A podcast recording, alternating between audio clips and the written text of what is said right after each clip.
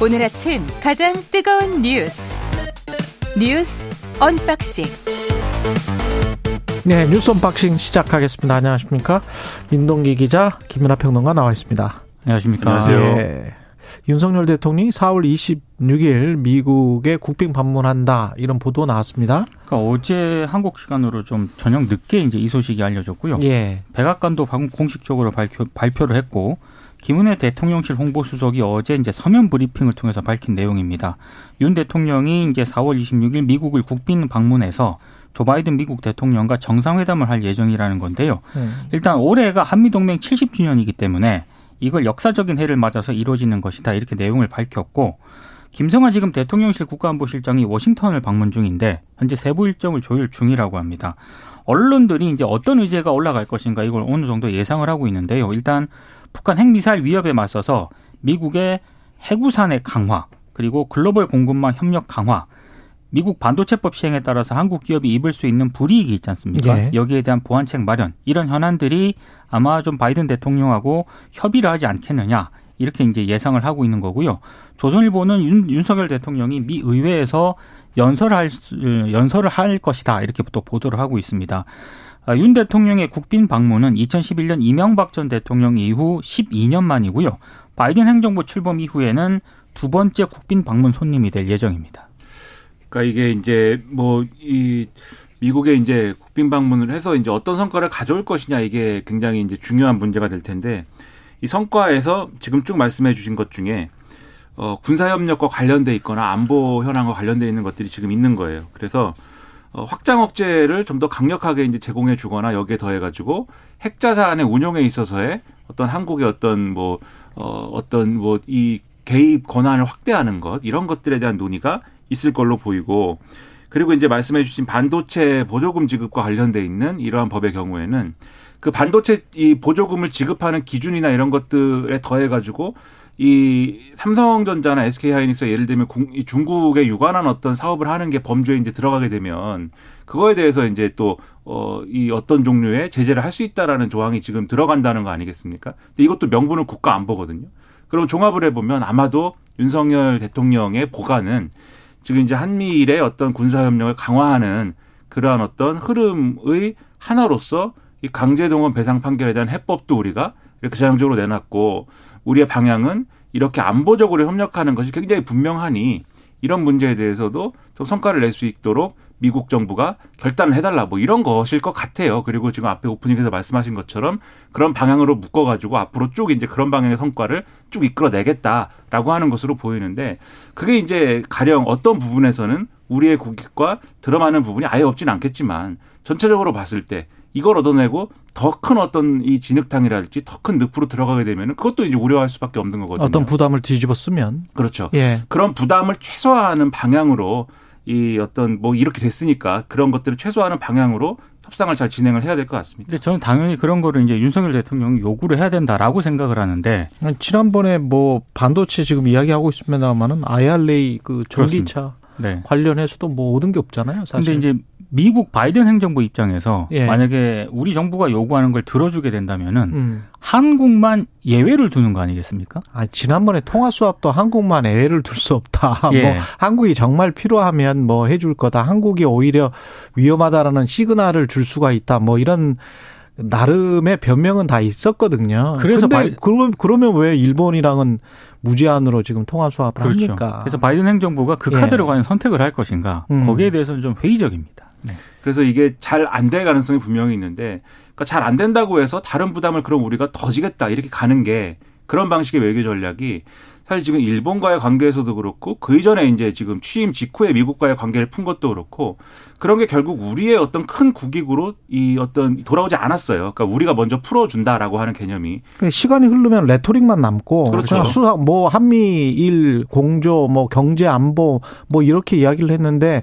미국의 경제 안보에는 도움이 됐을지 모르겠습니다만은 우리의 삼성전자나 SK 하이닉스 그리고 현대차가 이익을 더 창출해 하는 방향으로 가고 있는 것 같지는 않거든요. 그렇죠. 예. 그래서 풀어주면 더 큰 어떤 보상이 오는 게 아니라 풀어주면 지금 더 요구하는 이상한 그런 흐름이거든요. 예. 지금. 예. 그래서 같은 방식을 반복하기보다는 좀이좀더 이제 신중한 그리고 현명한 대안을 내놓는 것이 필요하다는 겁니다. 예, 우리도 우리의 레버리지가 분명히 있습니다. 반도체라는 레버리지가 있고 그리고 배터리라는 게 있기 그렇죠. 때문에 전 세계 시장에 뭐 메모리 반도체 같은 경우 절반 이상 네. 그리고 배터리 같은 경우도 우리 서방 진영만 이, 이야기를 하면 그것도 절반 이상을 음. 우리가 점유를 하고 있는 것이기 때문에 자신감을 갖고 좀 돼 있으면 좋겠습니다. 네. 예. 우리도 당당하게 요구할 거는 요구를 해야 된다. 강제 동원 피해자들 굴욕 예, 굴욕의법이다. 그러면서 규탄을 하고 있습니다. 지금. 어제 이제 네. 그 피해자와 시민단체들이 비상시국을 선언을 했습니다. 이제 어제 이제 국회의사당 본청 앞에서 이제 열린 비상시국 선언에는요. 이제 피해자 할머니 두 분도 참석을 했거든요. 특히 양금덕 할머니 같은 경우에는 어, 대통령을 언급을 하면서 한국 사람인지 조선 사람인지 어느 나라에서 온 사람인지 모르겠다. 상당히 격한 어떤 그런 불만을 또 토로하기도 했는데요. 아, 이 양할머니는 제3자 변제안으로 마련된 배상금은 받지 않겠다. 이렇게 입장을 밝혔고요. 그리고 비상시국 선언에는 국회의원도 어제 여러 참석을 했는데 특히 이재명 민주당 대표 같은 경우에는 한일 양국 간의 합의가 아니라 한국 정부의 일방적인 선언이기 때문에 이건 되돌리기조차 어렵다. 참으로 수치스럽다. 이렇게 얘기를 했습니다. 이정미 정의당 대표도 이제 지극히 상식적인 대법원 판결이 누구도 아닌 대통령에 의해 부정됐다라고 비판을 했는데 이 후폭풍은 지금 주말에는 또 뭐 집회까지 예정이 돼 있다라고 하거든요. 그렇더라고요. 상당히 좀 후폭풍이 좀 거세게 이어질 것 같습니다. 음. 그러니까 이제 이렇게 반발이 일어나는 걸 놓고 이제 어 이런 논법으로 자꾸 이제 표현을 하는 것 같아요. 예를 들면 대통령실의 반응도 그렇고 그러니까 언제까지 예를 들면은 뭐 반일 얘기하면서 죽창과 선동할 것이냐 이제 이렇게 접근을 하는데 저는 이제 지난 정부에 불필요한 그런 뭐 이 수사들이 있었다고 생각은 하지만 근데 지금 이 피해자들의 목소리를 한번 들어보셔야 돼요. 이 생존하에 생존해 있는 이 피해자분들이 얘기하는 거는 그런 뭐 반일 항일 이런 문제라기보다는 본인들의 피해 사실이 있고 그런 것에 대해서 일본 정부 그리고 이 가해 기업 전범 기업들이 부정해 온 거지 않습니까? 그리고 그것에 대해 책임지는 것을 거부해 오는 상황에서 그것을 인정하고 사과를 하는 게 먼저라는 얘기를 지금 하고 있는 거예요. 그러면은 거기에 맞춰서 거기에 맞춰서 어떤 이분들의 피해 이 피해를 입은 거에 대한 권리 구제를 어떤 방식으로 할 것이냐가 논의의 초점이어야 되는데 모든 이런 목소리에 대해서 다 무슨 뭐 반일 선동이다 이렇게 표현하는 것은 제가 볼 때는 제대로 된 어떤 시각이 아니다라는 점에서 이분들의 목소리 한번 들어봐라. 저는 대통령실과 또 외교 담당자들에게 그렇게 좀 얘기를 하고 싶습니다. 현 정부가 좀 모순되게 보이는 거는 그런 인권 대 국익과 아주 그 정치적인 어떤 정무적인 판단 이게 아주 미묘하게 갈릴 때 그래도 미래로 나아가야 되지 않겠느냐 뭐 이렇게 지금 주장을 하는 건데 만약에 그렇다면 지난번에 16명을 살해한 혐의로 혐의가 있었던 탈북 어민 있잖아요. 네. 그 탈북 어민과 관련된 것들은 형사적으로 기소까지 했지 않습니까? 그거는 굉장히 좀 반인륜적이고 이게 인권과 관련해서 탈북민들이기 때문에 법정에서 한국 법정에서 받더라도 음. 재판을 받아 받았어야 했다 이런 논리였거든요. 네. 그리고 그런 식으로 바로 북송을 한 거는 굉장히 반인륜적인 범죄 행위다 이렇게 주장을 했단 말입니다. 그때 당시에 남북 관계랄지 어떤 정부적인 판단이랄지 이런 거는 다 뭐 깔아뭉갰잖아요. 그러면 이게 앞뒤가 안 맞는 거죠. 음. 어떤 게 그러면 정부적 판단이고 국제 정세고 어떤 게 국익이고 그리고 어떤 게 통치행인지에 관해서 앞에 말과 지금 지금 말이 전혀 다른 겁니다. 그리고 그러면 탈북 16명을 죽인 것 같은 그 탈북 어민들의 인권이 그렇게 중요하다면 아, 일본으로부터 강제 진용당해서 인생을 송두리째 빼앗긴 그 피해자와 피해자 유가족들의 인권은 중요하지 않다는 말입니까? 그게 이게 맥락이 좀 다르게 사용이 돼서, 네. 그러니까 석동현 민주평통 사무처장 있지 않습니까? 네. 이 대통령하고 절친으로 알려져 있는데 어제 이제 이런 얘기를 해가지고 굉장히 파문이 일었거든요. 그러니까 일본에게 반성이나 사죄 요구 이제 이제 좀 그만하자. 그리고 식민 지배 받은 나라가 나라 가운데 지금도 뭐 사죄라든가 배상하라고 악쓰는 나라가 한국 말고 어디 있느냐. 음. 이제 이렇게 주장을 해서 상당히 좀 비판을 많이 받았는데 근데 이거는 좀 독일과 비교했을 때 어제 KBS 9시 뉴스에서도 보도한 그런 내용이긴 한데요. 예. 독일은 여러 차례 일단 사죄를 했고요. 정부 그렇습니다. 차원에서. 그리고 예, 전혀 달라요. 예, 정부와 가해 기업들이 외국인 강제 노역자들에게 이제 166만 명입니다. 우리 100... 한화 돈으로 6조 원을 배상을 맞아요. 했거든요. 그러니까 이게 지금 KBS 뉴스에 그 헤드라인에 떠 있는데 네. 강제 노역자 166만 명에게 6조 원을 배상을 했어요. 그러니까 독일하고 이렇게 일본하고는 굉장한 차이가 있기 때문에 그런 어떤 맥락을 무시한 어떤 발언이라고 좀 생각을 합니다. 게다가 강제 연행, 노동을 강요 당했다는 설명이 비석에 아예 새겨져 있습니다. 네.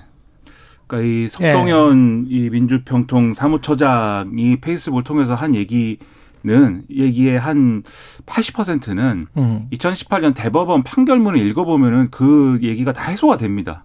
그러니까 왜 어, 2018년 판결로 인해서 어, 거기서 어떤 판단을 했기에 지금 이 강제동원 피해자들의 개인 정구권이 소멸되지 않고 살아 있는 것인지 그렇죠. 그것을 이렇게 권리 행사를 이런 방식으로 왜 해야 되는 것인지에 대해서 그 판결문에 다 써 있고요.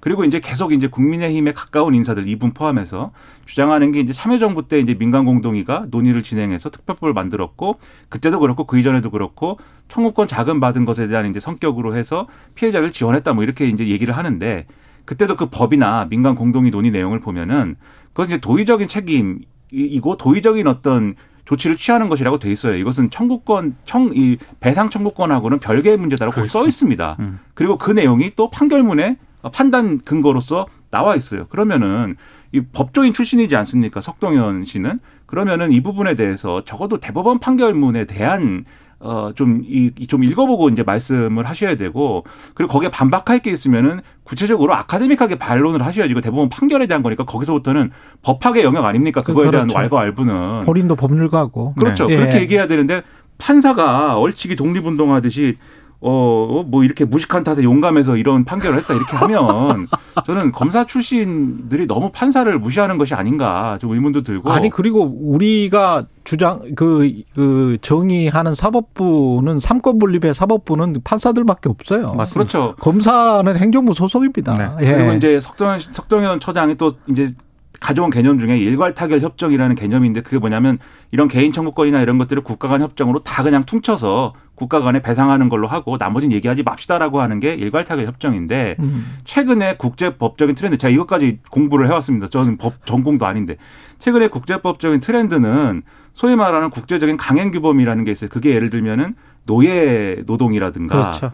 고문이라든가 이런 거에는 그런 게 적용이 안 된다라는 음. 개념이고 그 연장선에서 나온 판결이거든요. 그런 대법원 판결은 지금 이 무식하고 용감해서가 아니고 최신 트렌드를 따라간 겁니다. 그렇게 따지면. 음. 그러니까 이렇게 말씀하셔가지고 이 대통령이 또 절친이라고 하는데 대통령은 이제 좀 이게 발이 넓어서 그런지 절친도 많아요 또 대통령. 근데 이런 인사가 이런 얘기를 공직 이 어떤 중요한 자리를 맡은 사람이 하는 것은 대단히 적절치 않다. 민주평통 또 사무총장인데. 그렇습니다. 예. 이거는 적절치 않습니다. 예. 여당은 오늘 전당대회 과반으로 나와서 끝날지 안 끝날지 그게 가장 관심사죠. 어제 전당대회 투표는 마무리가 됐고요. 역대 최고치인 55.1% 투표율로 집계가 됐습니다. 일단 과반이 되느냐 안 되느냐. 일단 김기현 후보가 과반으로 1위를 하느냐 아니면 과반을 못하고 결선 투표를 가느냐 이것도 관심인데요. 또 하나 관심은 이 전당대회 후유증이 상당히 오래 갈 수도 있을 것 같습니다. 어제 이제 안철수 후보하고 황교안 후보가 국회에서 공동 기자회견을 열었는데요. 울산 땅 투기 의혹하고 대통령실 행정관의 선거 개입 의혹 같은 경우에는 전당대회가 끝나더라도 반드시 진실이 규명되어야 한다. 이런 입장을 밝혔고 또 황교안 후보 같은 경우에는 기자회견 때 페이스북에 글을 올렸는데 만약에 김기현 후보가 사퇴하지 않는다면은 강력한 대여 투쟁을 진행을 하겠다. 그리고 이번 전당대회에서 일어난 불법 선거, 대통령실 행정관의 선거 개입에 대해서는 모든 모든 증거들을 가지고 함께 싸우겠다. 이렇게 입장을 밝혔거든요. 그러니까 이거는 전당대회가 끝나더라도 상당히 좀 이 여파가 진행이 오래 될? 것으로 보이고요. 예. 특히 안철수 후보 같은 경우에는 어제 또 어, 대통령실 선거 개입 의혹과 관련해 가지고 강승규 대통령실 시민사회 수석을 공수처에 고발을 했습니다. 그 행정관이 사실상 그 휘하의 행정관이 있는데 시민사회 수석실에 있었던 행정관이 그렇습니다. 이 강, 강수석 휘하의 행정관에게 직권을 남용해서 김기현 후보를 돕는 이런 행위를 했다는 겁니다. 이게 이제 공무원에게 금지된 정치 관여를 시켰다. 이게 이제 안철수 후보 측의 주장입니다. 그러니까 이게 김이 이김 단톡방 사건인데 그 단톡방 이름이 김이 이김이고 아 그래요? 네. 예, 김이라는 거는 김기현 후보죠. 그리고 일은 아니 그러니까 김이 이김. 이긴다. 김이 아, 이긴다. 김이 이긴다. 네, 김이 이김. 그리고 이김 먹었다 김 이긴다. 네, 단톡방 예. 제목을 이 행정관 이 제안을 했다는 거예요. 네. 재치가 있죠 참. 네. 네, 김이 이김. 근데 예, 이제 김이 이김. 그렇죠. 이것을 예. 이제 달라붙네. 예. 그렇죠. 여러 가지 이제 법적인 문제가 있겠, 네. 있겠 습니다만 어쨌든 전당대회로 좁혀가지고 생각을 해볼 때 이거 이렇게 황교안 후보하고 둘이 손잡고 문제 제기한 게 거의 이제 투표 끝, 끝나는 날인 거잖아요. 음. 그러면 이게 과연 이러한 이제 행보가 어떤 영향을 줄 것이냐 실제로 이제 전당대회 투표에는 이 1차 투표 이 자체에 큰 영향을 줬다고는 말하기 어려울 것 그렇죠. 같은데 다만 결선에 간다고 했을 때 예를 들면 이렇게들 생각을 하거든요. 결선에 가면 황교안 후보 표는 아마 김기현 후보 쪽으로 갈 것이고 아, 천하람 후보 표는 뭐 예를 들면 안철수 후보가 진출했다고 따지면 안철수 후보로 갈 것이고 천하람 후보가 진출하면은 안철수 후보가 상당수 천하람 후보로 가지 않겠느냐 이 구도가 있지 않습니까? 근데 이 기자회견을 함으로써 황교안 후보 표 중에 어느 부분은 어떤 표들은 안철수 후보 쪽으로 가져올 수 있겠구나. 이 진출한다면 뭐 역으로 얘기하면 황교안 후보가 결선에 진출하면은 안철수 후보 표를 가져오겠구나. 이게 성립을 하는 거지 않습니까? 예. 그러면 그런 효과를 좀 노리고 움직이는 것이고 또 그걸 역으로 얘기하면 이분들은 아마 결선을 치를 것이다라고 계산하고 있는 것이 아닌가 그렇게 생각이 됩니다. 세 명 다 그렇게 생각하겠죠. 김기현 그렇죠. 후보 빼고는. 그렇죠. 네. 그렇게 전망을 하는 건데 네. 저는 좀 아슬아슬하지 않을까 싶어요. 근데 저는 뭐 어쨌든 투표율이 높기 때문에 산술적으로 객관적으로는 결선에 갈 확률이 높아졌다라고 보는데 음. 그렇다 하더라도 김기현 후보와의 격차는 2위 후보 이 김기현 후보가 50%를 달성하느냐의 그 50%와의 격차는 결선에 가더라도 상당히 아슬아슬하지 근데 않을까. 김기현 후보가 40% 후반대는 될 거다. 그 정도이지 않을까 만약에 네. 간다면. 제가 볼때 네. 김기현 후보가 결선에 가지 않고 1차에서 대, 표에 당선이 되더라도요. 예. 좀 득표수가 만약에 생각했던 것보다 많이 나오지 않지 않습니까? 그렇죠. 압도적이지 않다. 40대 초반이다. 예, 이러면 이렇게 되면은 나중에 대표의 어떤 지도력, 리더십에도 상당히 좀 상처가 있을 것 그러니까 같습니다. 50.1%다 이러면은 그거는 김종인 전 비대위원장도 비슷한 이야기를 네. 했어요. 네. 예, 결선 투표까지 가게 되면 혼란이 올 수 있다. 이게 왜냐하면. 방금 민 기자님 말씀하신 게 예를 들면 김기현 후보가 50.1%로 1차 투표에서 끝냈다라고 음. 하더라도 야 이렇게까지 했는데 그렇죠. 50%를 간신히 넘겼냐 얘기가 이렇게 되거든요. 그렇죠. 그러니까 이게 상당히 부담이 있는 그러한 지금까지 어떤 조직적인 그러한 투표였음에도 불구하고 그 얻게 되는 어떤 성과라는 것이 과연 얼마나 되는 것이냐는 상당한 의문이 남는 겁니다. 여기까지 하겠습니다. 예. 뉴스 unboxing 민동기 기자 김민아 평론가였습니다. 고맙습니다. 고맙습니다. 고맙습니다. KBS 1라디오 최경영의 최강시사 듣고 계신 지금 시각 7시 40분입니다.